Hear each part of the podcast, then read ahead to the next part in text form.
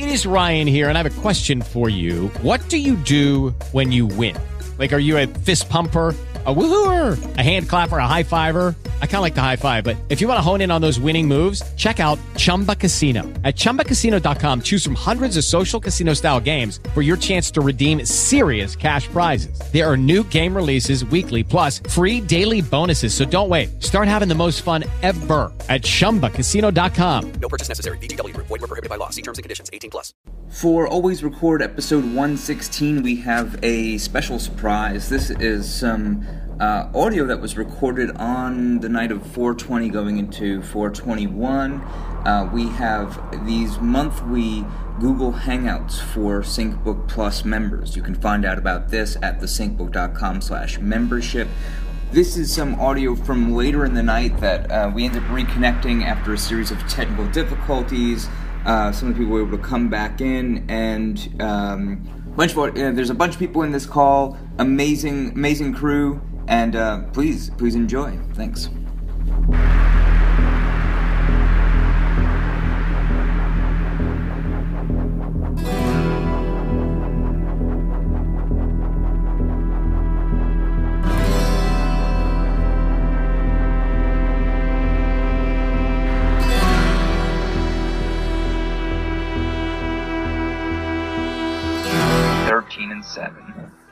137. I have an obsession with the number 317, but there's also, uh, in quantum physics, right, there's uh, 1 divided by 37.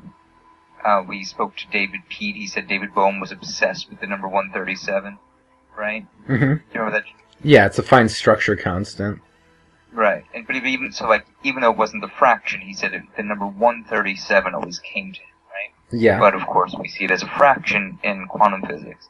For myself, I have number 317. There's also, um, Tenor, the, the Japanese blogger, did something about uh, another variation. Anyway, I start thinking 13 month old baby, seven years, and I'm like, hmm.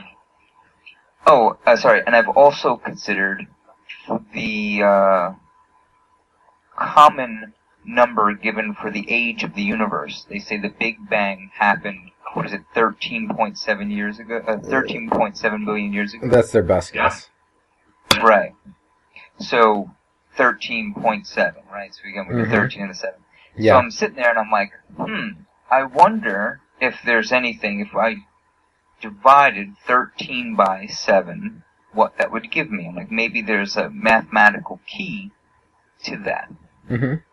Uh, and I'm just driving along, and I'm thinking all these things, and I'm thinking, oh, okay, Maybe be 13 divided by 7, right? Well, I get stuck in traffic. Okay? And I'm stuck behind this fucking big ass truck. And at some point I sort of start looking, you know, just, I'm just sitting there, just sitting there, sitting there, sitting there. At some point I look at the fucking truck. Someone spray painted on the back of the truck, like, pretty small, but it was there. Mm-hmm 7 over 13. It was almost as if I'm sitting there going, hmm, should I divide 13 divided by 7? And the universe said, no, asshole, you got it backwards. It's 7 divided by 13. right? And I'm like, okay. So I tried to snap a picture and I wrote it on my hand. And I'm like, okay, I have to remember this. But I have no idea what that means. It was like, I was pondering it and it was as if the universe gave me the correct formula or whatever you want to call it. But I still don't know what 7 divided by 13 or what that, what the connotation there is. And I'm just curious if that does Wally from like a musical perspective or John from any, anybody, you know, like what's, I- I was just typing seven divided by thirteen, and I was like, "Hey, that was my area code, seven one three, when I was growing up." That's about that's that's my contribution.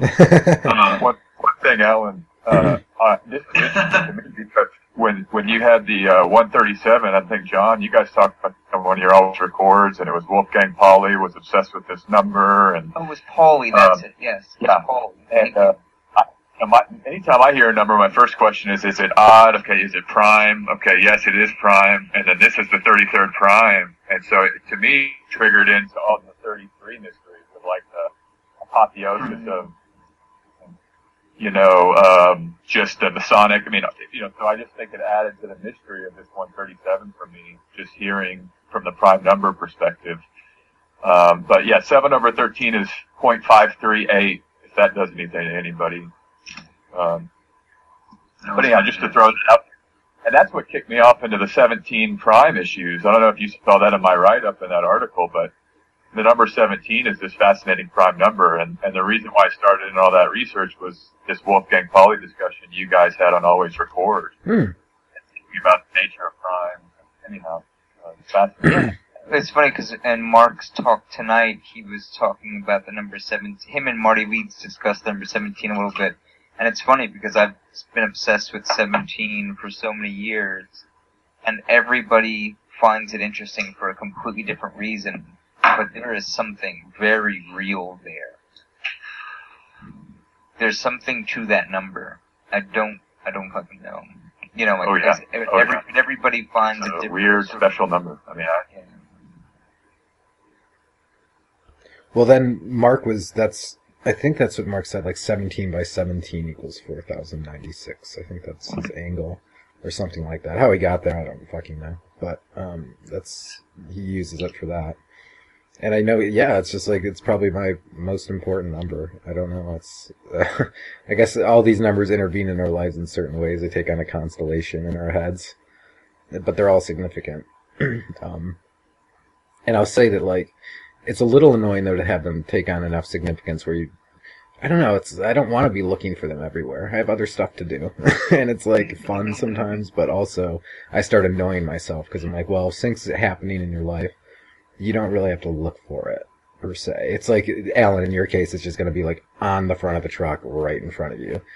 I shouldn't have to do all this puzzle solving because then I'm just constructing, I'm just making stuff up. It's not really sync. So I'm always like dangerous, or I, I always feel dangerous playing with numbers too much in that regard. But um, just the fact that it's jumping out at you that hard is just funny. It's just cool. It's just like again, that's just like it doesn't have to mean anything beyond hey, here's a little pattern that I'm showing you that it's both subjective, objective at the same time. This is sync, so I'm it's still with you. It's just like a wink but it's not important necessarily. That's like I don't know. I, I guess I'm as someone that's trying to not go insane. That's how I'm trying to retain some sanity with it.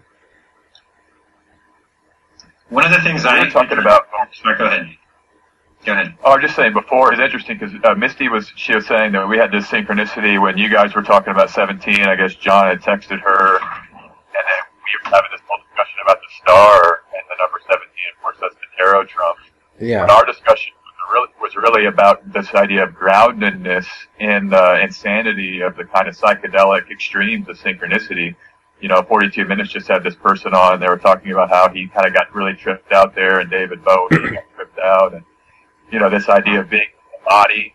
The star is the first trump with a person, and she's on the ground kneeling. And so we're talking about groundedness, and kind of as an antidote to this, the risk of kind of tripping out too far. Um, so it's interesting you bring that up, John. And Doug was talking about how he would literally dig his hands in the dirt sometimes when he got too far out there to just uh, feel to, to be and kind of feel these other elements. So I just find that interesting. Mhm. Uh, along it's gonna be really spooky because it's so obvious when you're getting it heavy. It's like again these little games I'm playing with the numbers. I can take them and leave them, and I these little things enter my life and they leave them, and I recognize them as sync. And I looking back at my life, I've seen them for a long, long time.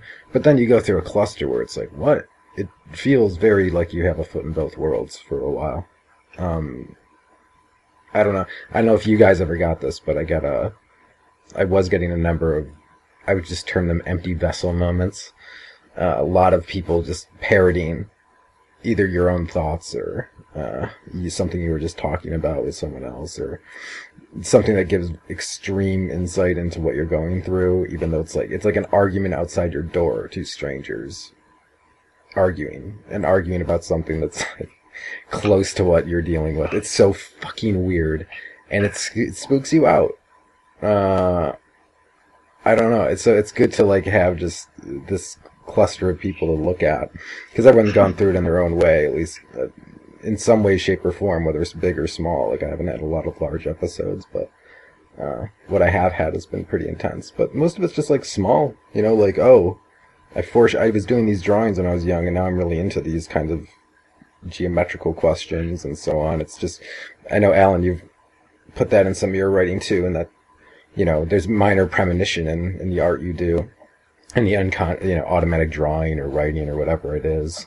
It's just like tapping into that unconscious dimension, and it's like you were tethered to something pulling you from the future. It's kind of weird.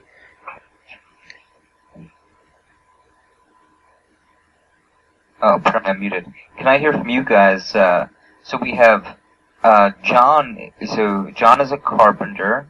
SJ is a photographer. Wally's a musician. You know, sort of. What do you guys find as far as um, you know the artistic expression being connected to these sort of you know altered states in this in this in the sense of how John was describing, not necessarily like you know intoxicated or psychedelic, but um, the sort of altered time space. Well, I'll say, I mean, for me, like photography is such a present moment. It's like the athletes describe getting on the court and they just, they're playing, you know, at these almost, uh, visceral and sort of, uh, somatic, uh, levels. It's just a kind of this, they're just the athlete, the zone, I guess they call it. For me, photography is all about the zone. And once you enter the zone and you, you're, you're actually doing the heavy lifting of the work, it's almost like what happens isn't doesn't make itself known sometimes for even years afterwards. Um, like for instance, my big thing was the 42. I did this whole project. You guys know of the Lost Dogs before the Sync Book Press even started, and it was 42, and it sort of propelled me into connection with you guys. So I feel like it's still reverberating some of the things that happened in that state of the zone. Um, and anyhow, I just throw that out there that there does seem to be some kind of um, metaphysical element that kind of comes through for me. Um, and it's very easy to tap into. I mean, I don't know. That's how I know I'm on the right path often. And it's just kind of, oh, this is, I'm not having to struggle for this. It's just, I'm in that groove, you know? Um, but yeah, it's that, I, I don't know, that reverberating quality, unpredictable nature of art. One of my favorite photographers, Robert Adams, always says, I have, you know, I go out and make photographs, but I have no idea what's going to happen. And often the ones that are the best are ones that are just, I got lucky. It was like a magic sort of sync, uh, coincidence, I guess. Accidents, happy accidents. Well, and it's Just like put a tree over it. Had the happy accident. what, what Instead was of Bob, that? were you talking about Bob Ross, the happy little accidents? I said, yeah, you just put Uh, a tree over it. Oh yeah, no, the, you know, accidental initiation, that whole title of the book. But yeah, no, it's just, you know, the artists talk like you see the uh, Rolling Stones that video where they're making sympathy for the devil, and how it's just kind of unfolds. It didn't seem very planned, you know. They just kind of opened up the mind space, and then something came through, you know. So, Wa- Wally, I heard, uh, like I said, I really, I could, it was like total, the, my computer kept freezing. But I heard you say something in that previous call that we did. You said something about you were referring to this as being related to jazz, Oh yeah. which I've thought about a lot myself. I'm curious if you could kind of Well, yeah, I, I got the idea. Um, I was listening to a podcast uh, on SyncBook Radio. I forget which one now. I was kind of binging on it a few days ago, and somebody mentioned that their process is kind of like jazz, and and uh, what I said on the last show, uh, in my own little you know uh, response to just kind of um encountering this community, and just kind of you know, because you had mentioned in on either one of your shows or I think maybe some footage I saw from the summit about taking a, um, a kind of journalistic approach to to uh, you know the analysis that you guys are doing, um, which I, I thought was a, a great way to, to describe it. And um, and in the last call, uh, what I said is, I feel like or my response to the kind of work that you guys are doing here is that in a, in a kind of weird way, it, it feels like a, the natural evolution of jazz. Um, and uh, what I mean by that is, I, it's kind of like I make that statement kind of uh, in the uh, in the spirit of um, uh, Marshall McLuhan, um, who is uh, another hero of mine, and uh, what I mean by that is, you know, uh, at the at, in the age of jazz, when it really kind of became established into what we recognize it as today, which would have been in the mid 40s with the formation of the first really small jazz combos, like four four piece, five piece combos, like Charlie Parker uh, and Dizzy Gillespie and the original bebop combos.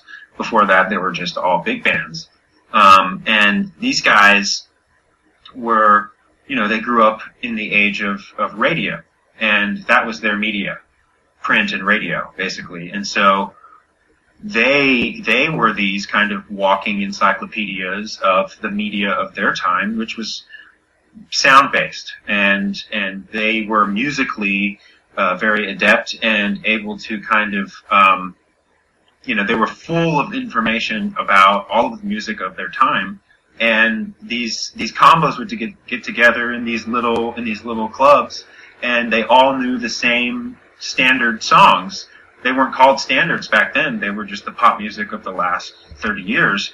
And they would take the basic form of these songs, you know, that they all knew, and then they would just completely discombobulate them with all of their musical trickery and constantly quoting and referencing and, and, and, and just, you know, tearing it up with each other and, and, and debating and arguing musically. Um, and they're, they're, they're, they were conversing with the media that was predominant uh, in their time. And today, you know, obviously media uh, is capable of, you know, taking any form, uh, whether it's film or music or, or literature, etc. Um, and you know, listening to all these podcasts and everything, and just kind of and, and watching a lot of these videos of theories of all of these different pop culture films and stuff.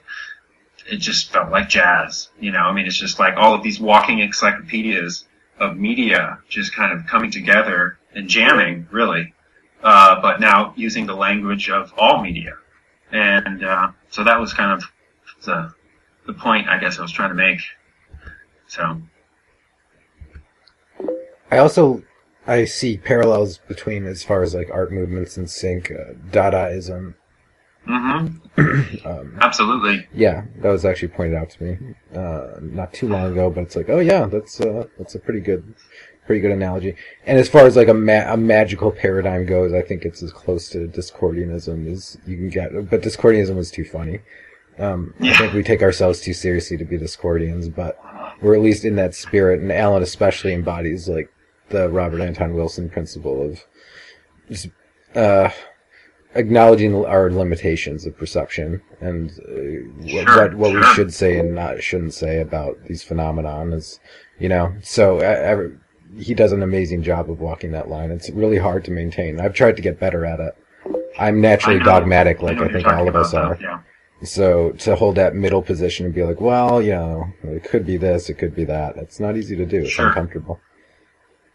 Yeah, I mean, um, uh, speaking of just the you know the limits of the perception, I think you know what uh, uh, McLuhan talks about is and and how he gets and how you can take a kind of perspective of through media itself is you know all media, all technology in general. He says is an extension of various parts of the human body, um, and you know like a, a, a car is the extension of the foot, um, uh, or uh, um, you know, uh, glasses are an extension of your eyeballs, um, clothes are an extension of your skin, etc. And so, you know, these tools that we come to rely on as extensions of, you know, that allow us to supersede the limitations of our perception, so to speak, uh, end up kind of uh, rewiring our brain in a way that right like where does most people super aren't aware of.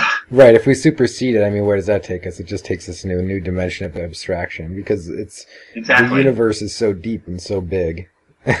Right. uh, you know, we're we're just like it's. Uh, I think a lot of what we're trying to do is a fool's errand, but at the same time, yeah, I'm, I'm more interested in exploring man. You know, the, our minds. I think we just take Sure. those for granted, and we're always looking to the stars and this and that. And like, mm, well, It's like there's not a look at the planet. It's fucking in a horrible shape. People are acting like assholes. Why don't we address that first before, like, oh, we need space colonies and shit. It's like why? So we can go, uh, be a You virus go make a somewhere else. over there. Yeah, yeah. It's like I, I don't think space wants us. So it's like we got to figure out what's happening here. And I think Sync and uh, you know, there's no going backwards. Like we're not going to go back to fucking indigenous culture as we knew it or anything. And so within what we have, which is very vacuous and soulless in a lot of ways and materialistic and pointlessly competitive, and I could go on and on, uh, there have to be ways to get people in touch with that unconscious side of themselves. And sync is the most accessible. Because what are you going to do? Go tell them to do Crowley ceremony magic? I mean, Sure. whatever. It's like, Well- no. I feel like there's this idea of um, holding multiple ideas in one's head is not just to, you know, for the idea of um, ultimate subjectivity, but for me to try, like, when we talk about uh, communication and you're trying to convey an idea to me, I need to see it.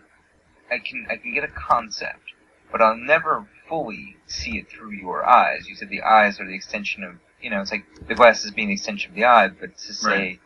the perspective is unique to each person, right? Right. So Right. all I can do is attempt to try and wear your perspective, like a pair of glasses, or a shirt or whatever, Right. for a moment and try and see. And I think this is why the idea of um, viewing multiple or being able to hold multiple things and then allowing those things to communicate. This was where the jazz uh, idea sort of really speaks to me.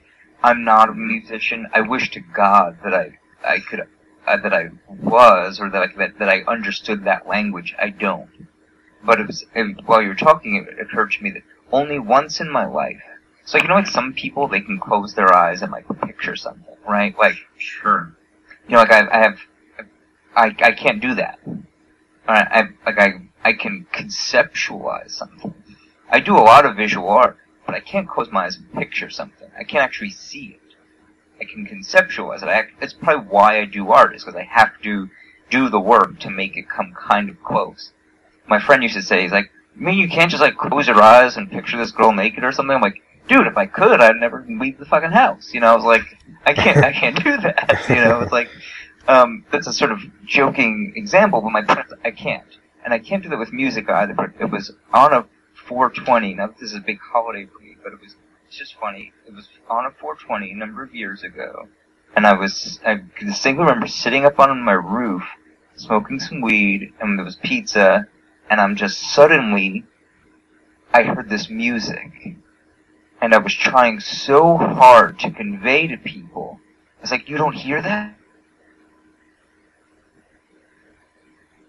Like, I was like, and I started, I remember writing it down. I was like, because I was like, I could reproduce this. It was actually music that I knew I could somehow reproduce. I was like, it's like if you could play the bass line from Steve Miller Band's Jet Airliner with this, you know, like the, I was like, as you said, it was pre, it was, it was speaking in the encyclopedia of of music. When you said these people walking around with this in their heads, I was walking around with all these little snippets of things Sure. that somehow something triggered in my brain that I could hear them all at once and the way they they spoke to each other, the way that they perfectly complemented each other. Right. But it was only in that brief moment that I was able to hold those four different, you know, or five different songs or instruments together in my brain at once. hmm And to me, these are like the truly transcendent sync moments is when I can understand your perspective and SJ's perspective and John's perspective and the other John's perspective. And if there's a moment where I can go, oh fuck, I get it. I get it. Okay, we're all kind of hitting on the same thing, but you know, of course we're gonna all have our own spin on it or our own biases or our own whatever, our perspectives, you know, we bring Yeah. ourselves into it. But if there's those moments where we can transcend that and I can understand each of your perspectives at once and get out, get a little bit outside my own limitations, that to me is where these conversations can be that kind of transcendent jazz. If that makes Yeah. any sense. It does. like a sense of feeding off of each other too. I mean, like, uh, you know, this idea, ideas of totalizing theories that are kind of monolithic. I mean, we got to get over that, obviously. But I learned so much from just like listening to Always Record or John Show or any of these shows. It's feeding my perce- my perception. It's like it's like a reinvigorating and making new the perceptive possibilities that I can bring to my present moments that are going to be coming in the future. You know, so there's a sort of a necessity, and I think this idea of human beings being a communal thing. I mean, we're not on an island, right? We, this is all about connecting and connecting with each other. And so, anyhow, I, I'm, um, I think there's a real promising and hopeful element to sharing perspective. I mean, these are obvious things as I'm saying them, but even the, from the syncing perspective, you know, it's like I hear always record 137. Oh, then that triggers something in me. Then it triggers my research, and we kind of build off of each other. So it's beautiful.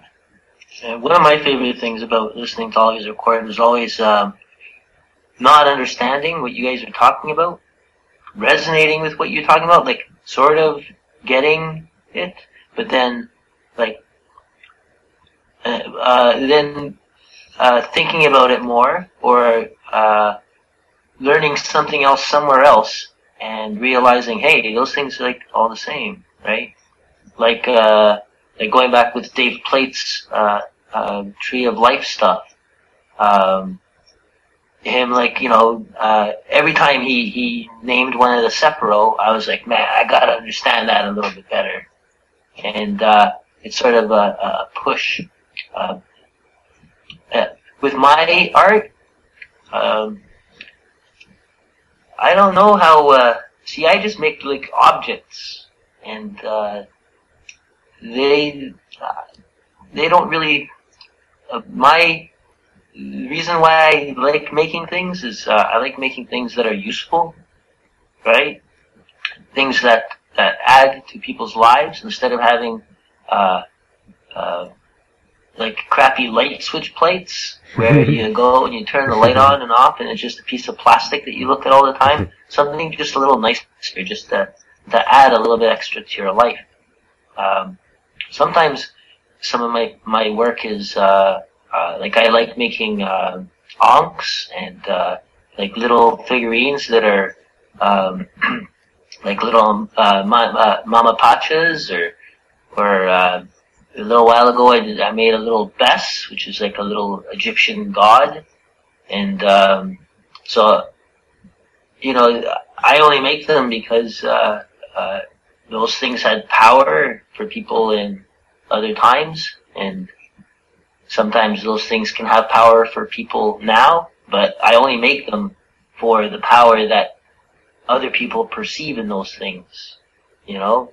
I don't do it because I have I see power in them. Like like I'm making a wand for for someone uh, right now. Someone nearby. and um, like I don't believe in believe in magic, but um, when I'm making it, I I make pretend that I do. Like I want it to be a magical object, even if the person that I'm giving it to uh, believes or doesn't believe in the magic. Uh, I want to to make it, like all the tools that I use, I made myself when I'm making the the um, the wand, and I only do that because I heard that that's what you're supposed to do. You're supposed to make your own tools to put the magic into into the uh, the object. So I don't know uh, how, um, as far as my carpentry goes, how I, I don't see how it relates to, you know, it's hard for me to put synchronicity into it, or, you know. No, I, I don't, don't, I don't, I, I totally see it because, you know, um, number one, you are getting into a zone. Number two, it's the grounded side of it, like you guys, yeah, SJ said with the, you know, the 17 and the star and grounding and all this sort of stuff. To me, this is what, um, this is why I have frustration when people talk about like Saturnian, quote unquote, Saturnian being a bad thing. And to me, it's a very necessary thing sometimes. the physical, the material, the grounded. You know, people think of this as like base because we all want to transcend and be happy little star children and shit. But, you know, that physical object is incredibly real. You know, I, I'm, I'm hesitant to say it's more real than these abstract ideas, but I'm saying it's we, if we can at least call it a different end of the spectrum. But it's uh, I've had a really hard time over the last number of years really trying to convey the importance of balancing those two things, where it's like you can have your head in the clouds and your feet on the ground type thing. Yeah, yeah, yeah. I'm like that totally. I feel Yeah. I am anyways. Exactly. So Same to me, the physical, the physical carvings are the grounded objects. You know, they are the the feet on the ground. They are the earth, earthly. You know, I'm not. I'm not trying to sound like mystical. I'm, tr- I'm trying to be very. No, I, yeah, yeah. that works. I think they're hugely important. It's like it's a hugely important um, energetic or concept or however you however you want to say that. Yeah. Well, like I make a spoon, right? It's the same kind of thing, right? Um, um, lots of people have metal spoons, uh, but you know when you when you're making something with a, a spoon that you like, it makes a difference. You know, if you like cooking and you you're using a spoon that you like to use, it makes a difference in your cooking. You know, it gives you an extra little bit of enjoyment, and that carries on with other things. Like I'm not saying, or I don't think that uh, that my like what I make doesn't doesn't affect other people. It's just, you know, there's sort of a a, a little bit of a separation where I'm I'm just making it, and the other people, like they're the ones that are are are getting the they're the ones that are putting the concept into it, right? No matter what I've, I've done, you know. But isn't the same to be said for any of us? Like Yeah, yeah. SJ SJ takes the photograph. He's just making it. The other person has to come and interpret it. And they're gonna it's either gonna speak they're either gonna go, that's a shitty photograph. Or they're gonna be like, that's a beautiful photograph. Or they're gonna be like, holy shit, that takes me to another world or That whatever. reminded me of my dad. Right. You know, someone's gonna hear Wally's music or see his film and go, oh, okay. They they have to bring themselves to it. You guys are convincing me of this as you speak by saying, hey, I listened to always record and it reminded me of blah blah, or it made me consider this concept, whatever it is. For me, I'm making it, and then it goes out into the world. I have no control over it. I have no, yeah. So it's like, what does the next person do with it? It's just uh, we're like past objects through time, but someone else is going to have a different use for it or a different. Ingression into novelty. I don't know if you guys heard the uh, Marty Leeds interview with uh, Dennis McKenna, but uh, I think there's an element of that in play too. of Just we're kind of all, as we collectively kind of release things and then inspire people. You know, we may be going into some kind of novelty, uh, technologically speaking. Uh, you know, or, or, or in, you know, in, internally, spiritually. I mean, a lot of theories about like the singularity. Maybe there's going to be an AI godhead. I just saw that movie Ex Machina. I don't know. It's just out. That's an interesting. I mean, every point. every moment is infinite novelty, though. That's what's so interesting. It's like, oh, we're gonna reach a point of infinite novelty. We're already there. It's like Yeah. it's Yeah, every waking Yeah. minute. It's like, what are we waiting for? No, I- you know? I don't think there's one point. In that in that interview, they talk about that. Uh, Dennis says, "Well, Terence got all tripped out on finding the perfect one point, as opposed to just the idea that it's getting more novel, and Yeah. being the real breakthrough." It's always a process. There is no end.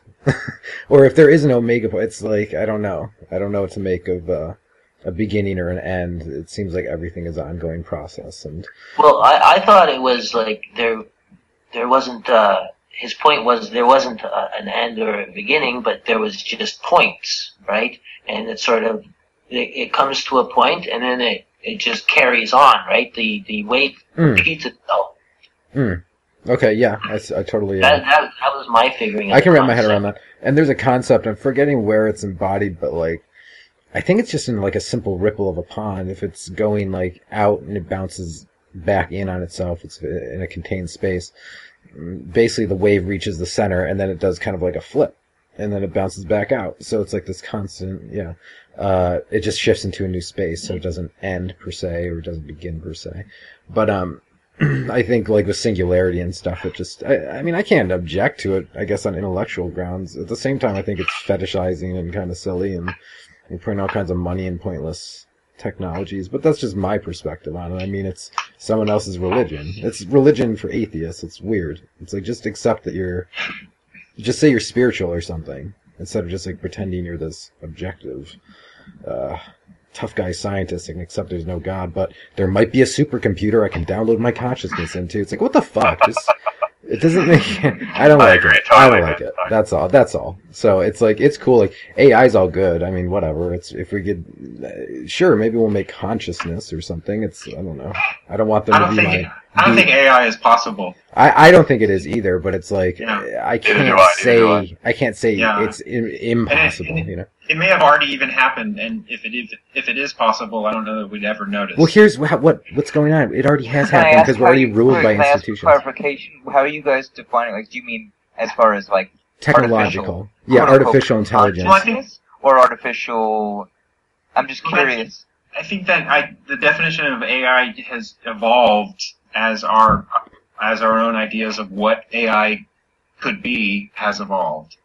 Um, so right now it seems to be like a, um, a essentially, you know, a machine capable of learning and and and a machine capable of consciousness.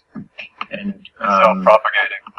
yeah, But the singularity is the moment when their intelligence allegedly trumps humans, and at that point, there's all sorts of like doomsday this, this accelerated thing. Yeah.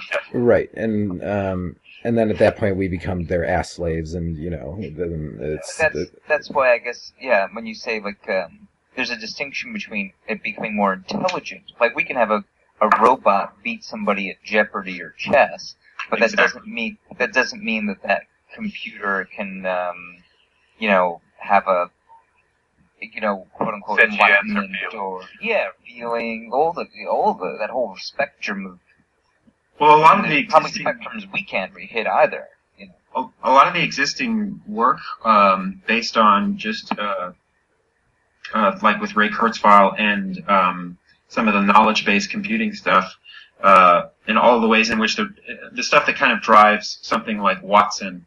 Um, from what you know, I'm I'm not an expert. From what I've been able to glean from it, though, it's uh, a lot of the kind of stuff that they're feeding uh, that um, those machines and, and the software is is very language based and all about natural language um, and machine readable ontologies and uh, natural language processing. Um, but all of the language that they're teaching is is just print based and verbal language, and and I guess my own philosophies uh, and, and the uh, convictions that AI isn't really possible is because human communication is just so much more broad in terms of Mhm. uh, the ways in you know the media in which it can it can uh, be carried out be carried out that uh, and and the capa- the human capacity for communication in ways that we don't even know exist yet are going to continue to expand in a way I don't think a machine will ever really be able to keep up with.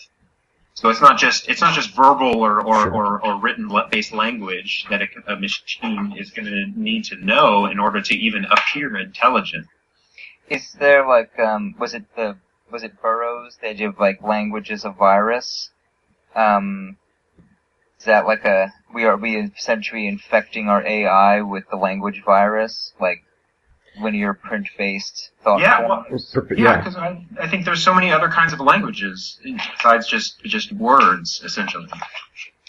Or the biological language of like epigenetics and the mystery of the genome. That that's why I tend to be skeptical. Is like there's some kind of biological core here that I don't think that how can a machine replicate? I mean, I'm just skeptical. I'm open-minded but skeptical. Sure, sure. And like basically the, a lot of the research it's it's not it's all highly compartmentalized. It's a hodgepodge of oh we're working on vision we're working on this we're working on that. And then they think it's they can very just fragmented. yeah and then they think they can just bring it together uh in the you know at the goal line and just pull it all together. It, it- it's not going to happen that way. And It uh, seems more yeah. like in mainstream science, like disciplines continue converging, and like you, can, you know, there's more and more like lectures online of like a guy from the physics department lecturing the biology department. He's like spends half the time just justifying being there, and they're like Yeah. embarrassed that their disciplines are converging, as if yeah you know. it's And then suddenly they accept that it's connected, and it's like, oh, we knew all along. You know? but it's still slow. It's slow. I mean, academics are slow Yeah. because it's uh, still people's needs hierarchy are programmed into their positions and what they say and what they do. So they have to stay conservative and preserve their ideas as long as they can because that keeps them fed and well and employed, and, and, employed. and employed and you know esteem. I mean, people are hungry for status because we're all just like you know we're fucking primates, and so everyone's just looking for status in their own way, and we've facilitated that uh, in the intellectual domain. It's like you don't have to kill your rival anymore to like be top dog. You just have to rise to the top of some sort of intellectual institution. And I don't know, it'd be a PR voice or push paper or something. True that. Well, I like. Are you guys still cool for going for a little bit? I know it's late uh, for some of us. I don't know. It's 1:20 here. Oh my, yeah. I'm on the West Coast, so Oh, you sure? You're still good. So it's like I, I'm a night owl anyway, so I'm happy to go for like another 20 minutes or so because I'm rec- I'm the one recording, so it's just like I don't want to bail and uh, if everyone's still got stuff to say, so I, at the very least I can just sit here and listen. Yeah, I can go for 20 minutes. Okay. Or it's 20, 20 after 12 here in Austin. Okay. Yeah. So we'll aim for that, and if it's still going strong, I won't stop it, but um, we'll just aim for that. Yeah, one thing on this idea of like ineffability and inspiration and these kind of mystical or like non-verbal uh, experiences that I think are a really important part of synchronicity. Um, you know, the AI element, it's like how do you write code for mystery, you know? And I know I- I'm probably not articulating this question very well. I don't have much of a science or AI background, but um, you know, I, going back to this idea of art and the idea of like subjective nature of sync, I really feel like there's something here that's hard to articulate. It's more of like a mystical or experiential knowledge. Um, it's very, very important in this whole discussion. And I'll just throw that yeah, well, again, if we like, we got to factor in those lower or higher dimensions of the self or human psyche, or there's a non-local nature to things. So we don't even know how we're tapped into that at all. And so we're like, oh yeah, we'll know how to make the robots, uh, just like humans. And so we don't even Who understand did I hear? I think maybe John. This might have been somebody you had on your show. Uh, the guy who was talking about the computers that write the like the basically like quote unquote journalism. Yeah, computer. yeah, yeah. hmm And uh, I mean, first off, that was a horrifying thought. yes. Um, but I was also I couldn't believe. I mean, how Orwell, like literally Orwellian that is, right? When they Insane. talk about there's a there's a there are lines in 1984 where he's talking about the computers that write the books. The, they call them, they was like, um, oh, we send it to the novel writing machine. The novel might the novel writing machine pumps out books for the the proles hmm you know, and it's like, or here's this computer that's supposed to like report the news to you.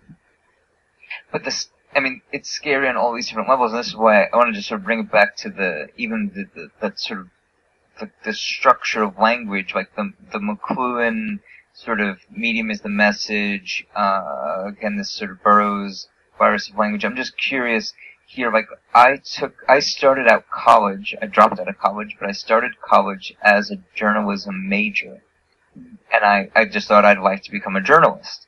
And then I took a few classes, and I was like, "Fuck this bullshit." But basically, the thing that kept getting drilled into us was this idea that there is a formula through which there is an ideal formula for how you're supposed to write an article.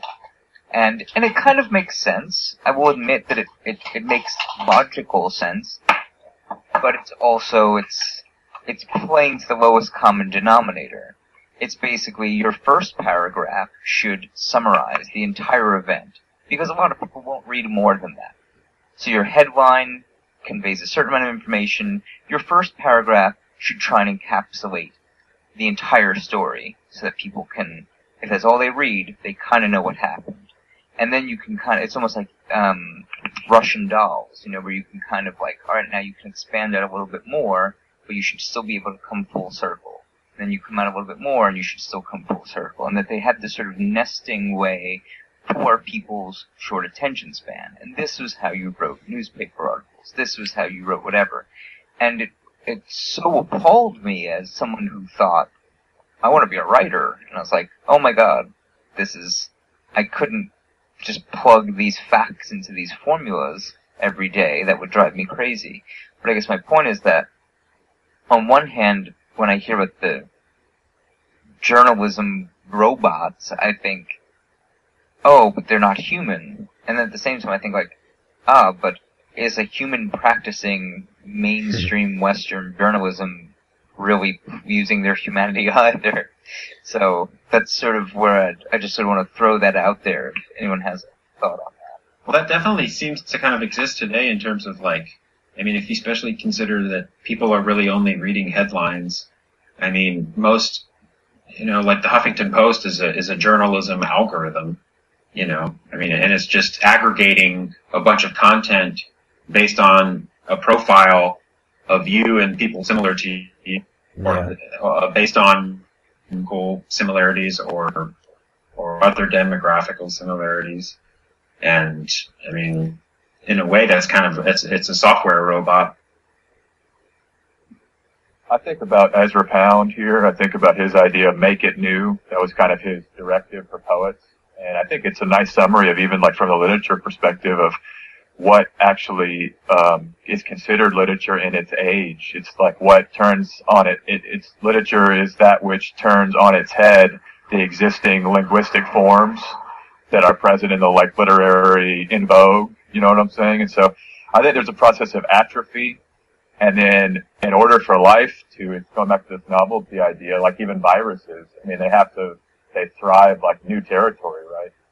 And so, you know, these journalism bots, I mean, I don't know, I think you see it in our culture, like Sandy Hook is real, or, you know, that's, there's sort of like a bifurcation, I feel like, of realities. There's the, there's the mechanized, accepted, sort of mainstream, but then there's this whole underground, this underbelly of like, open-mindedness, exploration, make it new, explore different pieces, kind of thing, so.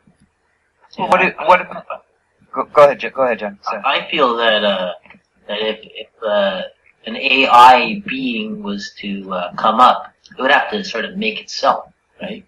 It it would start off with uh, with a code of some kind, and that code would have to expand and and expand upon itself, so it would be making itself, right? Yeah, and it, and would have to start from when you think of where DNA actually comes from. It just started out as a Yeah, flow of energy in a certain type of atmosphere and climate, or in the, in a certain amount of chemical broth. So at a time there was nothing physical as far as we understand it. So DNA isn't even prime. Like this soft, we think of DNA as software, as like the thing, but where was where did DNA come from? And what program was running the energy flow that created the DNA? It's like we're literally embedded in this sort of information matrix that seems to, you know, maybe like what you're saying, John, is like it exists, but it's beyond space time for us. And so, in the same sense, it's like we could never build AI in the same sense that humans were created or anything. I don't know what that creative spark, right? And and this is you see it in varying degrees in nature, but humans have the greatest ability to abstract and create symbol sets and create novelty.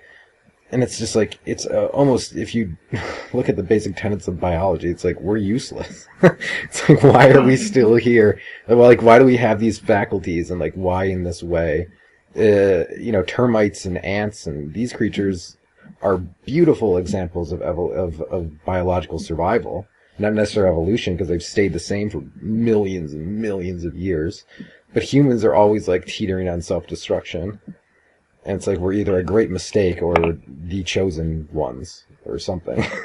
but uh, it's like, what do you do with that responsibility, one way or another, whether it's for nothing or it's for everything? It's still a responsibility. Is is the um, when you say they haven't evolved much, but the great survival potential is that like the ultimate play it safe, conservative Yeah. sort of Yeah. you know, it's like or you can be we're we're the reckless, you know, we're gonna change it'll change or die. But you see what happens with if humans are conservative, though, like an insect, because our symbol set is so rich, we create something like we've created now, which is just like hyper industrialization that's robbing the earth of everything. Uh, and we get locked in. We get locked into that after the fact. So, uh, we, we stay conservative with a shitty, uh, way of doing things. We kill ourselves and kill everything else. And so we need to be able to adapt quick. Or, I mean, that's the way. It's like we should always be changing because we're too dangerous to be conservative, like lower animals or whatever. I hate that term because they're not lower, but as far as, uh, having a capacity for degrees of freedom of thought. So, I don't know. Those are like interesting questions. And so I don't, I don't know if we're, yeah, useless or somewhere in the middle. It's hard to know. But I, I mean, it's cool. Whatever. It's cool being human. it's, it's a weird experience at the very least. You have another You're saying follow the white rabbit. That's what's coming to my mind. You know? Yeah, right. It's just like a bottomless pit of speculation, uh, but so interesting. It's like it's I don't know. Like uh, I was reading a little bit on. I was reading a lot of Robert Anton Wilson this past week, and but he brings up Timothy Leary, and he's like, you know, Leary's tenet was once you start thinking and learning, and you get start getting smarter, you get addicted to it. It's like, and not to put ourselves on pedestals as these great, you know, thought leaders or anything. It's just like, I don't know. I, res- I there's a lot of intelligence here right now. I can just recognize it. It's not. it's the- it's not an academic question. It's just like an obvious thing. Uh, and so, yeah, bumping into those kind of people or interacting with those people or trying to encourage that kind of thought. Just like, hey, if you want to get addicted to anything, there's like knowledge is amazing. Gnosis. I mean, the, the Gnostics were onto that at least. It's like, I don't know if it's the Black Iron Prison or not, but it's like you really do ascend through learning. And then, but also integrating a certain amount of lived experience, because if you're just in your own head, then you're kind of fucked. But, uh, it's just that ability to do that that's really incredible, if we choose to do it. Which we often don't. Did I see Missy come back? She finally came back. She, she said, uh, fuck all you guys. That was what she told me to tell you. She was really pissed off, but then I'm saying, like, come Fuck back. all y'all. Yeah, I'm just like, come back, come back. It's fine. No one. I had to I had to drop off a, co- a costume client. I'm back. Yeah, you caught us uh, for a little while longer, so better than nothing. Did Well, you? we're happy to have you back. Always. Yeah, it's. Uh, What was Happy to be what was the uh if it's not top secret, what was I'm just curious if there's any what was the uh costume? Um, it's a it's a black and white sort of cosmic duality star meets butterfly rainbow very misty costume. All of those things. Is a rainbow in the dark, basically. No, it's it's rad. She has um well in burlesque they're called Isis wings. So um she has um it's like a black and white Isis wing that transforms into gray when she twirls. And the top of the elastic harness black, like a black star inverted, and the bottom is a white star. And they meet in the middle, right in her boob shadow area. It's very great. And Yeah, then Oh, sorry. and then uh, with like a nude body stocking underneath that has a that'll have like a bunch of butterflies basically all over. So as she kind of picks off the different layers of fabric, it'll be revealing rainbow colored butterflies. That's amazing. Yeah, it'll be really pretty. I, I just want to say I had a friend that was a belly dancer and she came to one day and she's like, "Do you know they're actually called ISIS wings?" Yeah. She's like, like she started listening to some of some of my podcast stuff, and she was like, "I didn't know what that was," and she's like, "No, they're called ISIS wings," and I was like, yeah. "Yeah, it's pretty funny." Yeah, it's pretty awesome. And guys, I'm gonna have to uh, bow out here. Uh, I just wanted to say it's great chatting and wish you guys a good uh, couple of weeks. Thanks for the Yeah, talk. Same here. It was great, great talking to you, man. Yeah, nice talking to you, as always. Nice, one- nice one, uh, Misty as well. All right, guys. Peace out. Peace See out. See you later. Take care. Bye. Sweet dreams. You too. And then Misty, did you meet Wally yet? I don't know if you knew Wally. Wally's new this week. Hi, Wally. No, I I didn't get a chance to meet you. I'm sorry. I Hi, ducked Misty. out right when you started your uh, right when you started talking.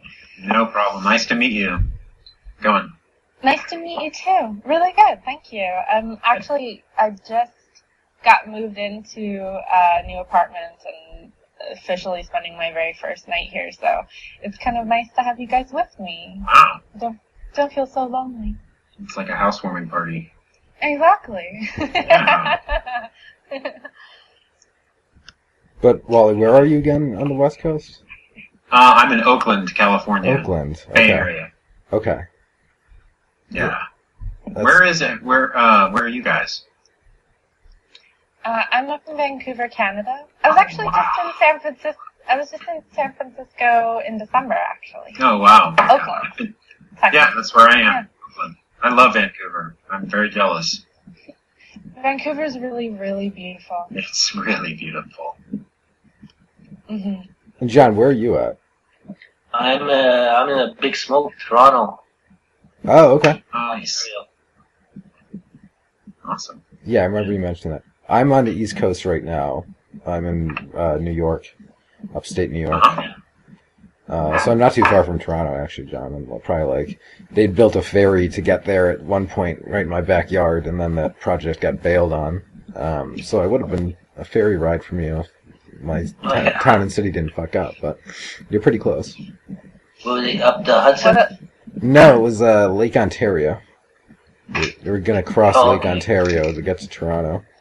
That was the plan. It did not work because they're incompetent. And then, uh, Is Tor- is Toronto the one that's really close to Buffalo? yeah. yeah, yeah, yeah, John, how far are you from Buffalo? an hour. Yeah, Oh, wow. Okay. 45 minutes to the border. Yep. Gotcha. And where are you, Alan?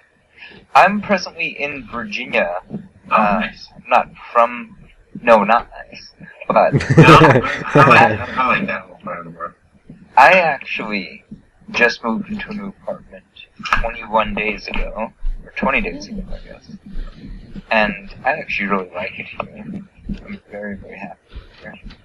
Um, It's, I have not liked Virginia very much until 20 days ago.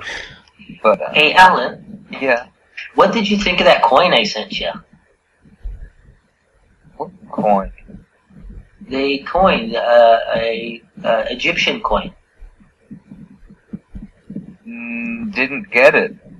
No? Did you get that spoon? Didn't have the heart to tell you. That it didn't. If oh, you remember, dear. you know how the first time you sent me something, the envelope was all ripped up and there was some stuff inside? Yeah, yeah. I took a picture of it. There, the post office gave me a plastic bag with some pieces of a wooden spoon, but not even all the pieces. Oh, dear. well, I'm just going to have to send you another one. Well, so let me Can you see video? Can you see the video right now? I see you. Yeah? Yeah, you like that? That's gorgeous. Yeah. Yeah, I'll send you that one. You're going to have to send me your address. I have uh, I have I have one of your spoons sitting on my desk right now. You sent me um I wish I had a camera on this thing. But um The Purple Heart spoon? yes. Yeah. Well, the coin that I sent you was uh, it was an Egyptian coin, and it had uh, uh, uh, Tutankhamun's face on it. Oh wow. but it's just like this one. Maybe you can see it. Like this. Can you see that? Okay. Yes. Yeah. Yeah. Yeah. Yeah, I was I was the the sister of this coin. My cousin bought it back for me, and I thought you'd like that. But uh, how do you forget? I in the stars. appreciate the thought. Like I said, I didn't have the heart to tell you. No, no like- problem, man. It was like it was a really sad thing. It was like, oh, here's a package. Oh, it's the post office giving me some pieces of some shit that got destroyed. In the, so like, you know, I think in a regular envelope they feed them through those machines, like the letter sorting Yeah, thing. yeah, yeah. I think it just smashes it. I'll have to do something else. I'll put it in a box next time. Yeah, I'll, I'll let me let me send you some money for a like a like a box, and you know if it's extra shipping. Uh, It's only like four bucks, four or five dollars. Cheap. but uh, yeah, um, Well, uh, I was just wondering what you thought of the coin because I I was trying to slip a sink in there of some kind. Sometimes just to see what happens. I um, I, see if I- if you had sent if I had gotten the coin, I would have used that to scratch off the tickets. John sent me Canadian Lotto tickets that I only scratched off like two of them, and then I was like, but, like as first I I was like, but I was like, you know, I have to wait. There's gonna come a moment when the moment's right. There'll be winning tickets. Or Yeah. not. I've I've heard stuff about you. Yeah, I've uh, yeah, I've, uh, anytime that I've won the lotto, it was like I knew I was going. to.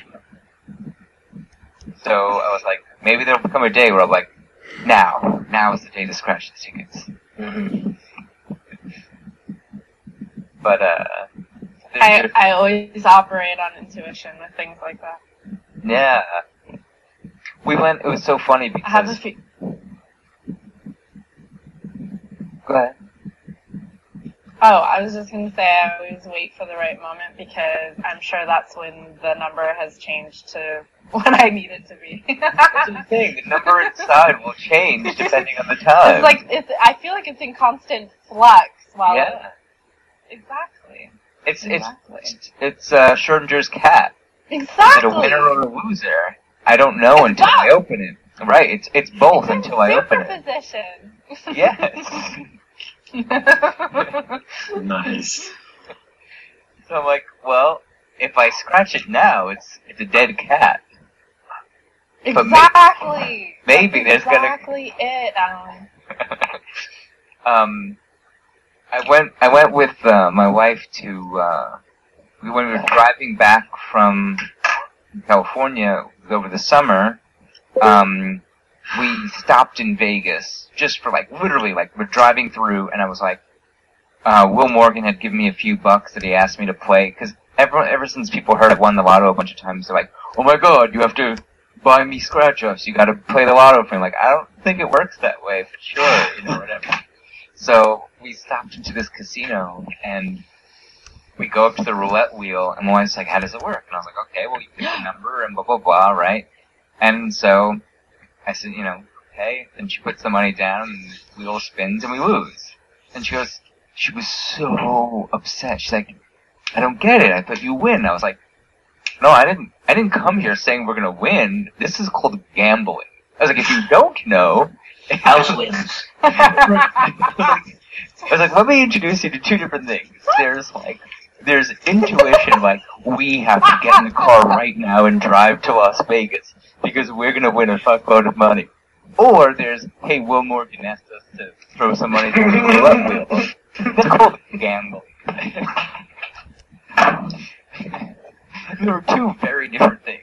We gambled and lost. I also once got really mad.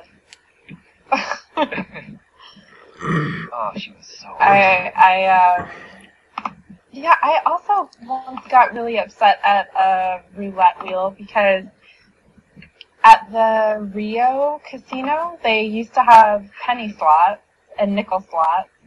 And I they would like you so you could go in with twenty bucks and play penny and nickel slots all night, and they would give you free drinks like free beer, and there was like one dollar beers in addition. So I spent like six hours gambling on these penny and nickel slots, and finally worked my way up to like twelve dollars worth of winnings, which I was so stoked about. But I was also shit faced at that point in the evening from all the really excessively cheap liquor. And so I exited through the casino and the first thing I saw was a roulette table and all high on my $12 winnings. I slapped it down, was sure I was gonna win, and then just like in the blink of an eye, it was like six hours of my life didn't even happen. I was so mad I cried. I actually cried, like leaving the casino. I'm sure you're not the first person to cry leaving the I casino. but the guy, the look on the, the guy's face at the roulette table was just like, it was twelve dollars. Calm down. I'm like, but I just worked so hard. Like I worked so hard for that. None of it was fun leading up to the twelve dollars. It was roulette all is evil. okay. Roulette is amazing. It's evil. No, no, no. So There's- I'm there's gonna no such tell you- thing I as tell you evil. my story real quick. Um, I'm trying to make this really quick, and I don't I, I don't say this to say again. This was the misconception. I hate telling this story because everyone thinks that I have like super lotto powers or some shit like that. It's just a story. This is what happened to me. Mm-hmm. I don't uh-huh. claim to have any control over it. This is what happened to me. As a kid, I I decided on my 21st birthday. I, so I grew up in New York. The closest place you could gamble was Atlantic City, New Jersey, right? So I said uh, on my 21st birthday, I'm going to go to Atlantic City and I'm going to play roulette. And I'm going to play the number 14. So my 21st birthday, my brother says, "Hey, come on, I'm taking you down to Atlantic City." I like, "Okay, cool." But I'm a kid. I you know, at 21, yeah, I have no money. So we get down there and I have like, no, yeah, I have like 25 bucks, whatever it is. So we get to the roulette table and I go, okay, and I put my money down on number 14. And we, we it took us like a few hours to get down there, get there, put the money in the thing, the wheel spins, boom, I hit, I win, I win a few hundred dollars, right? And I said, okay, let's go home. He's like, what? I was like, yeah, that's it. Came, played the number, won a fuckload of money, let's go home. Right? This will pay my credit card bill and, you know, let's go home. Cash out. Yeah, exactly. Cash out. Go home. And he's like, uh, okay, right. Few, I guess about a year later, um, I'm with this girl and we're out on a date, and I, like, we're just, I have no idea what the fuck to do. And somehow we ended up on a bus to Atlantic City. And then I realized, I don't really have much money in my pocket. And we get down there, and I was like, how are we gonna, what are we gonna, she goes, where are we gonna stay tonight? And I'm like, well, like sleep on the beach or and she's like looking at me like no motherfucker I ain't sleeping on the fucking beach you know I'm like well I don't have money for a hotel I was like well alright I got 15 bucks. Let's go to the roulette wheel. Go in put it down.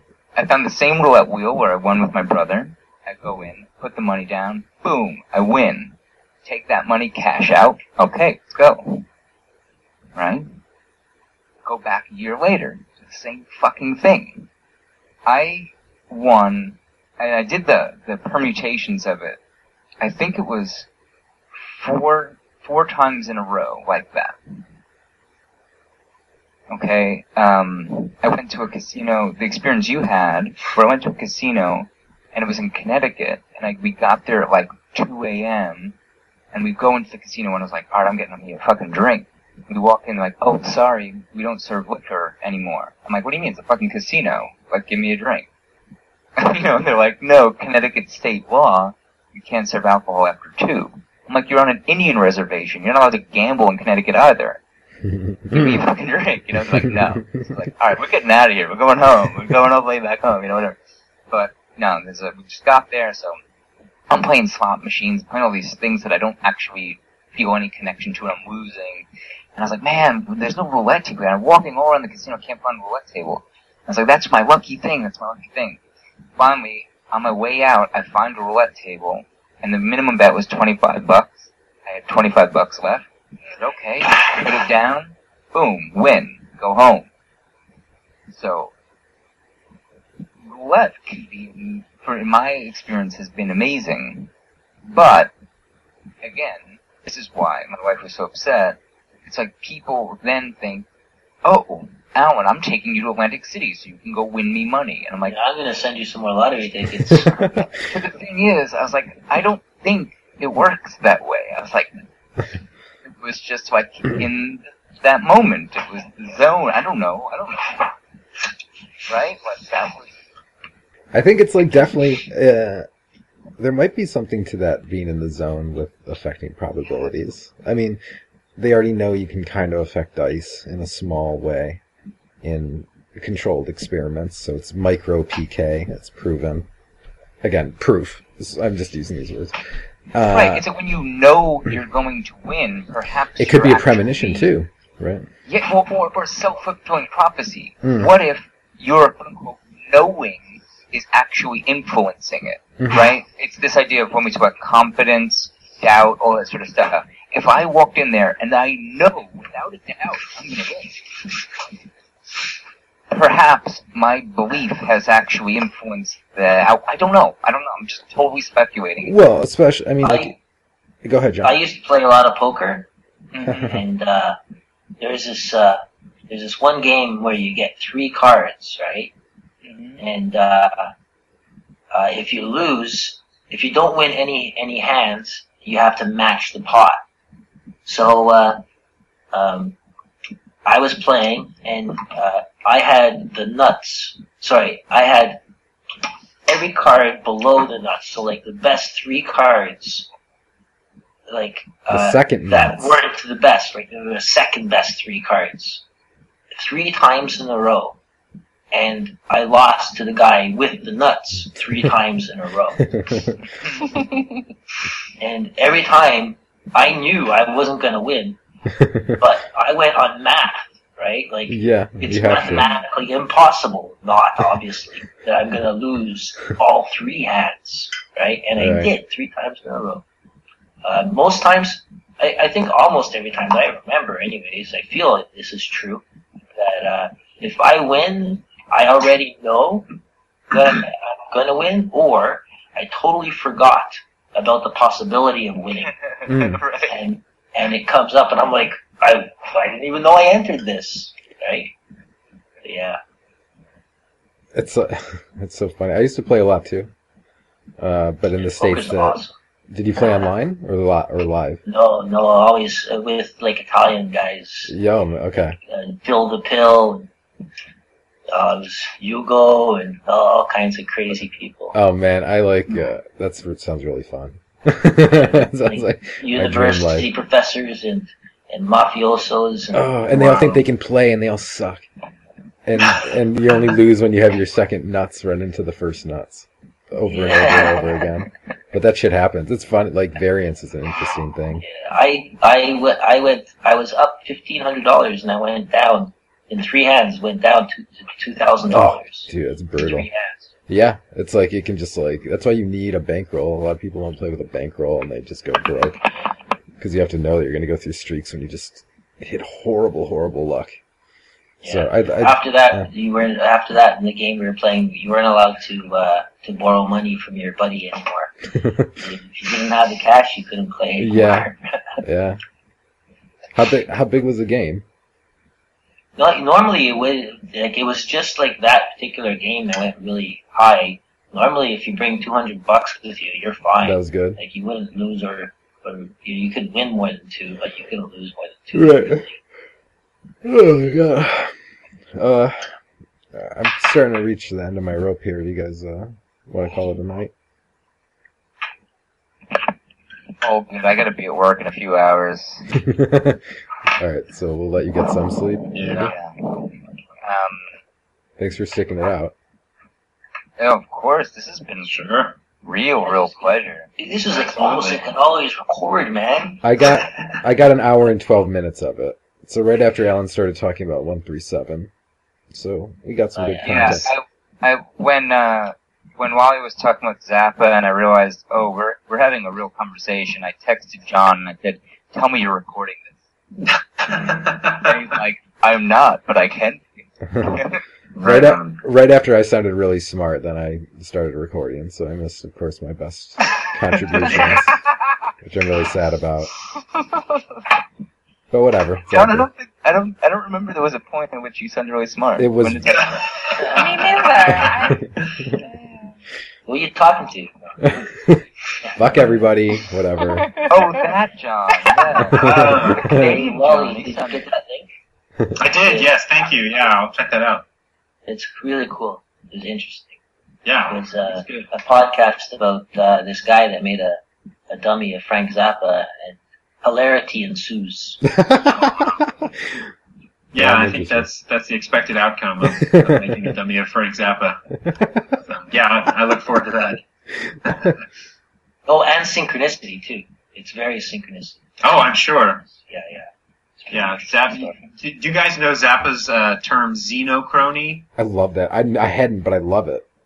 Yeah, boys. Uh, What's xenophony? Xeno, well, uh, xenochrony. So it's like um, Oh, like crony. uh, xeno is you know like a foreign, uh, or like it's like the, the the the Greek root for foreign, I think, or strange, um, and then crony for time. And he invented that term to describe uh, a technique he would uh, he did in the album Joe's Garage and several albums later for his guitar solos. Like every night uh, when he was on tour, he would record just his guitar solos, uh, or he'd have a separate tape recorder that would just record the solo uh, and, and nothing else. And then he would take that solo um, and mix it with a recording of a of a of a rhythm section like bass, bass, keyboards, and and drums that he records in the studio separately, and then he would put them together, um, just and just put them on top of each other. Two these two events that happened totally separately, and, and he called that xenochrony. So he would have,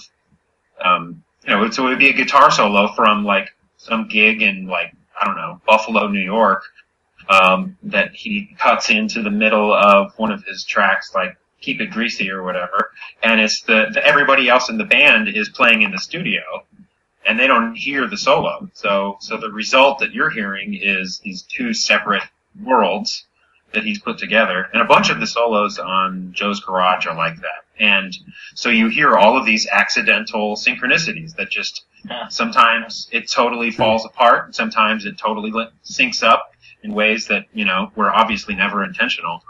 Um, That's so yeah, I mean, that's- Beautiful.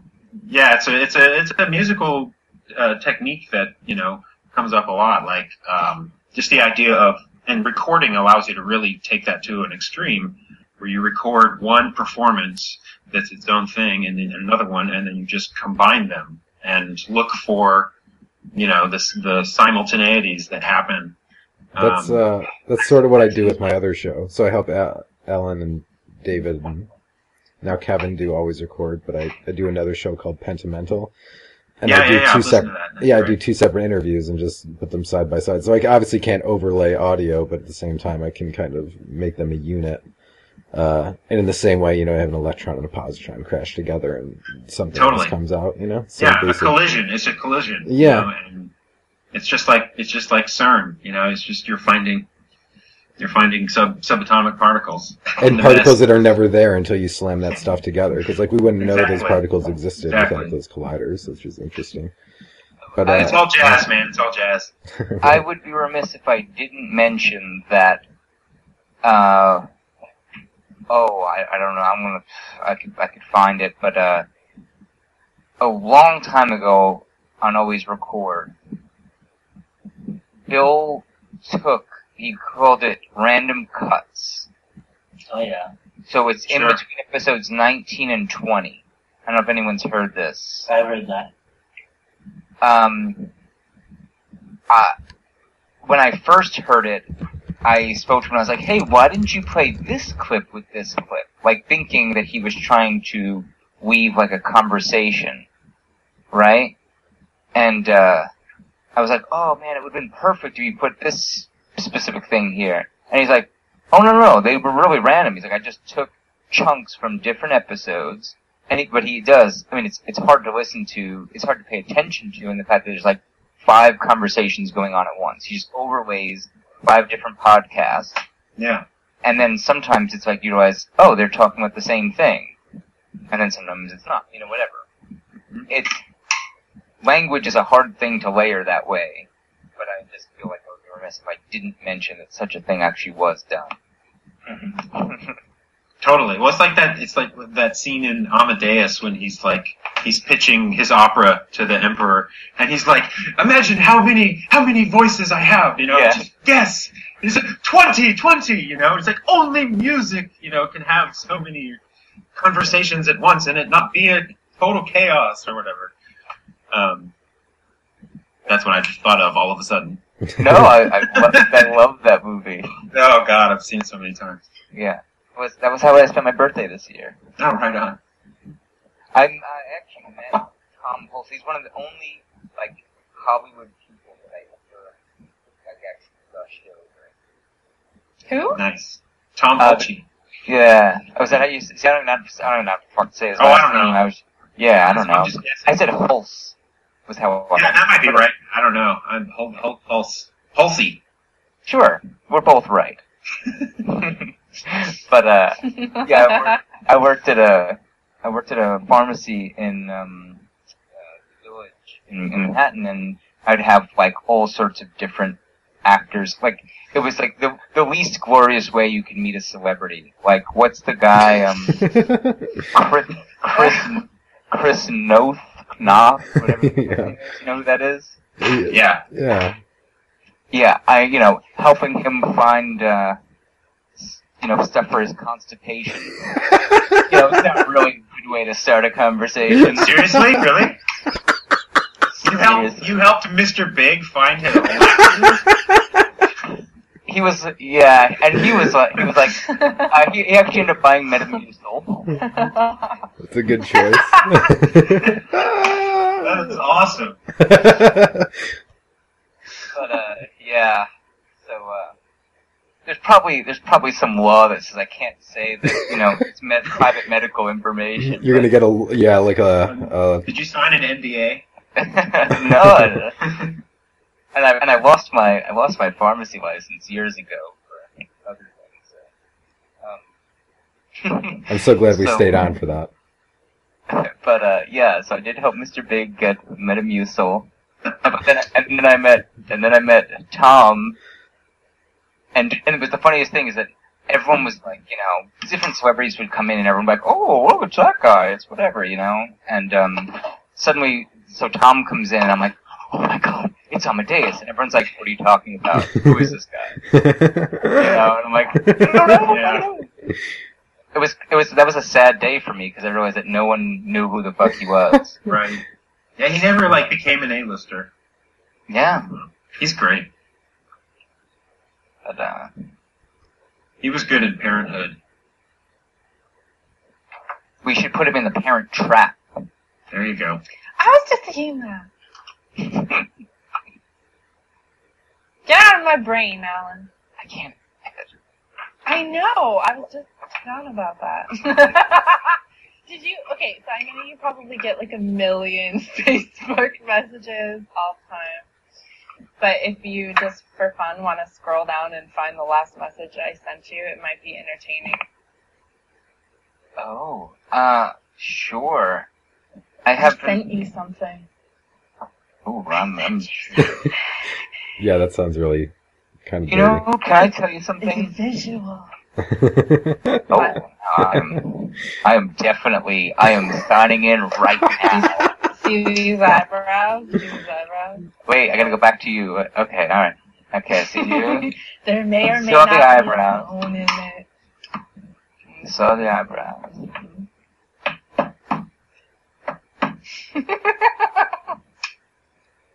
The dumpster oh. god.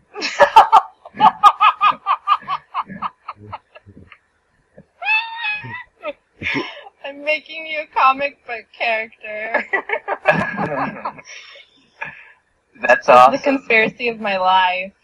You're, you're the. I feel like you're the. Um, you're going to be the dumpster god, and you, you don't actually have a presence in the story. You're sort of like. Um, you're sort of like the briefcase in Pulp Fiction. Ooh, that is really cool. Yeah. That's Really, really cool. I'll send you the updated version. This is awesome. you know, when I first looked at it, I thought it said the dumpster goo.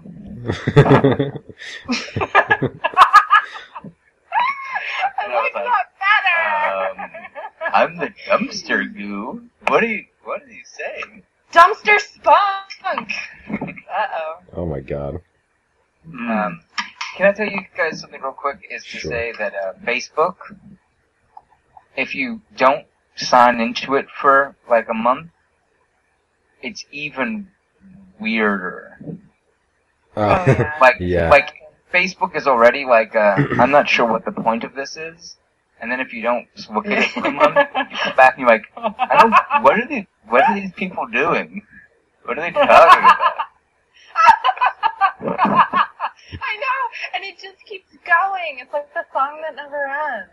Yeah, and I was sort of like, I signed in yes, uh, yesterday, the day before, to because I had to I actually had to send someone a message. I didn't have any other way to get to them, and then I sort of scrolled for about like as I'm doing now. I'm scrolling for like 30 seconds. I'm like, eh, all right. It just kind of keeps going like that.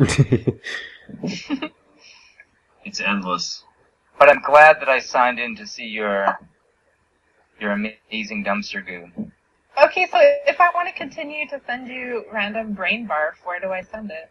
Oh, you could say. I mean, I'm sure. Listen, I'm not. I can't get. Oh, don't be sad. like- don't be sad. I'll, I'll, I'll sign it to Facebook. I'll sign to Facebook just for you. Okay. Just to Well, check yeah, in on your also- comic book character.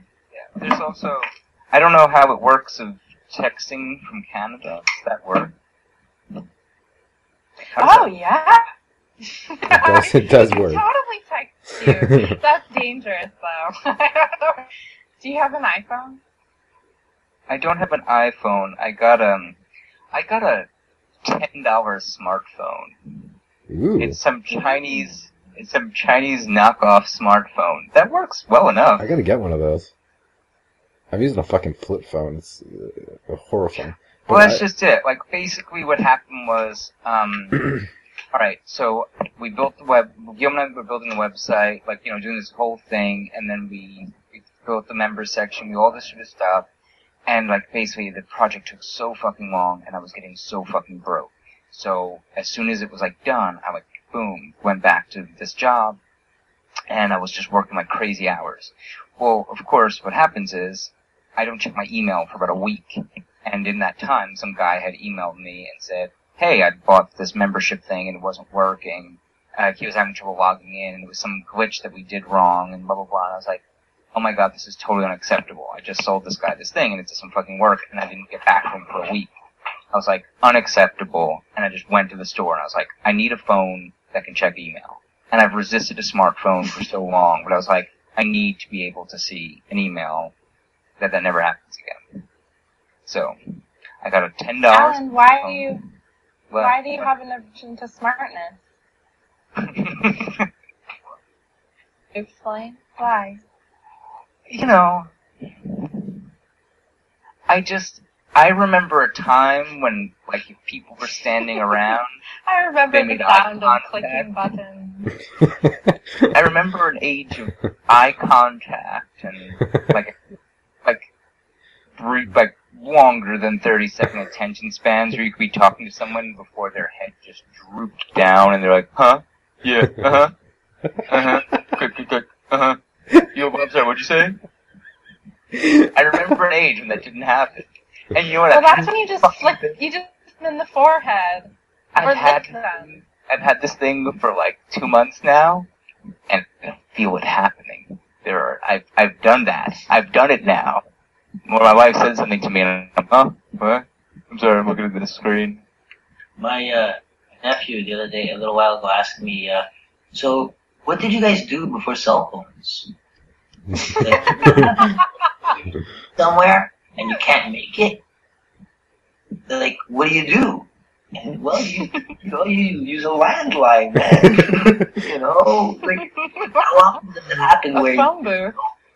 Yeah, it, it just does. You know, occasionally it'll happen, but then occasionally your batteries die.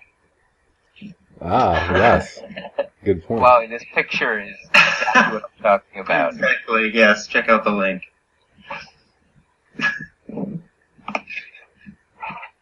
and that was in 2012. I mean, God, it's gotten so much worse. For real. Ugh. I ride the train every day to work, and like, if you're looking up, you are a leper. I mean, if you're like, if you look around, you're the crazy one.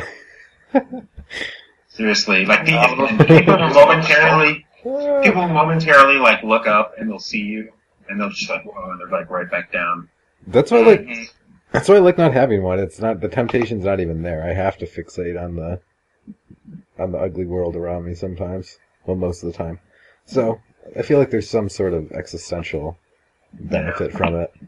It has My benefits. I, I read a lot more on, with it for some reason. I finish books for some reason. Oh, really? I read them on my phone. It's very strange, Uh but well not com- I mean it isn't it isn't. Like for me it's a bit of a turn off, but I guess I haven't I don't know. Our nervous systems all work differently. it's it's true. Yeah, I don't know. I think it's the simplest way of putting it, but uh hey, whatever makes you take in information, it's like that's what it's Yeah. really there for. Honestly, it's like it's just people fucking use it for such super Well, for me, like just seeing a big block of text, not even even considering Hmm. what it contains, just the chunk of text was always just like, oh god, you know, like and because like I whenever I would read, I would just daydream, and Mhm. so and then if it's like a chunk of text and it's a stack of pages of chunks of text, I'd just be like, oh god, that's that's too much. But if it's on this little screen, I'm like, oh, I can read that. yeah. Uh, you go, oh, I can read that. Oh, I That's can a good that. point, You yeah. know, and like I'm reading these five page books. You know, Yeah. and I, I remember one one one time I finished a book on on the little Kindle app or whatever, and just by chance I was in a bookstore and, and thought of it and went and found the actual book, and it was like this thick. And I was like, I've never read a book this thick, cover cover, ever, ever. And I did, and it, it was mind blowing. But it was, I think it was just like a psychological trick Yeah. you know, I was playing with myself to like get over that fear of having to commit to a fucking stack of text, you know. It's like a magical act. I mean, that's really Yeah. what like a lot of magic is, just altering your own perception to Exactly, experience exactly. reality differently. So I I have, I, I totally understand though. Like, I, I mean, I, I, I deliberately try to not use my phone when I'm commuting. Um, but I also appreciate that for my attention span, it seems to, to work as far as reading. I can respect that, yeah. So, uh, are we good uh, signing off for now? Sure. Okay, I- sorry. I'm, Yeah, this it's been really really nice to get to uh, talk to everybody tonight. Yeah. though. like I, I hope anyone I hope everyone enjoyed this even half as much as I did. So Very much so. yeah, this was is great. really good content. Absolutely.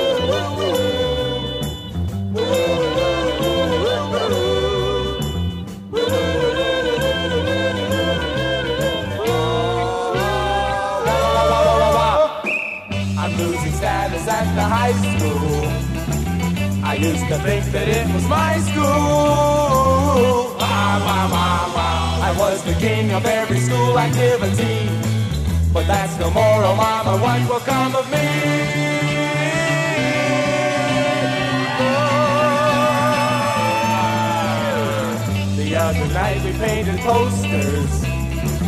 They played some records by the coasters. A bunch of pom-pom girls looked down their nose at me. They had painted tons of posters, I had painted three. I hear those secret whispers everywhere I go. My school spirit is at an all-time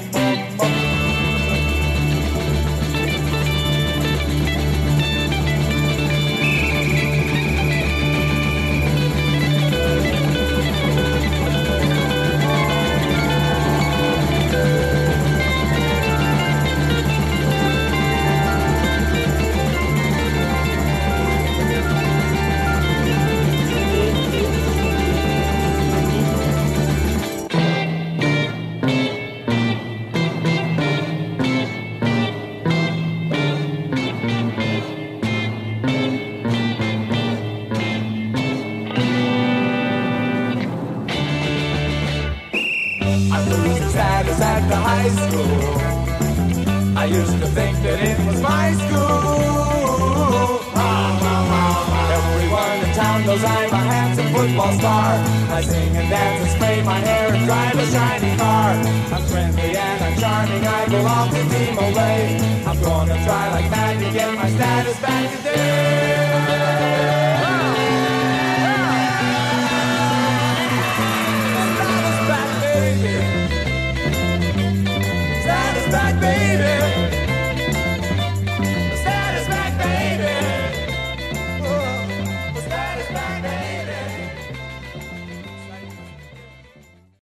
the Lucky Land slots, you can get lucky just about anywhere.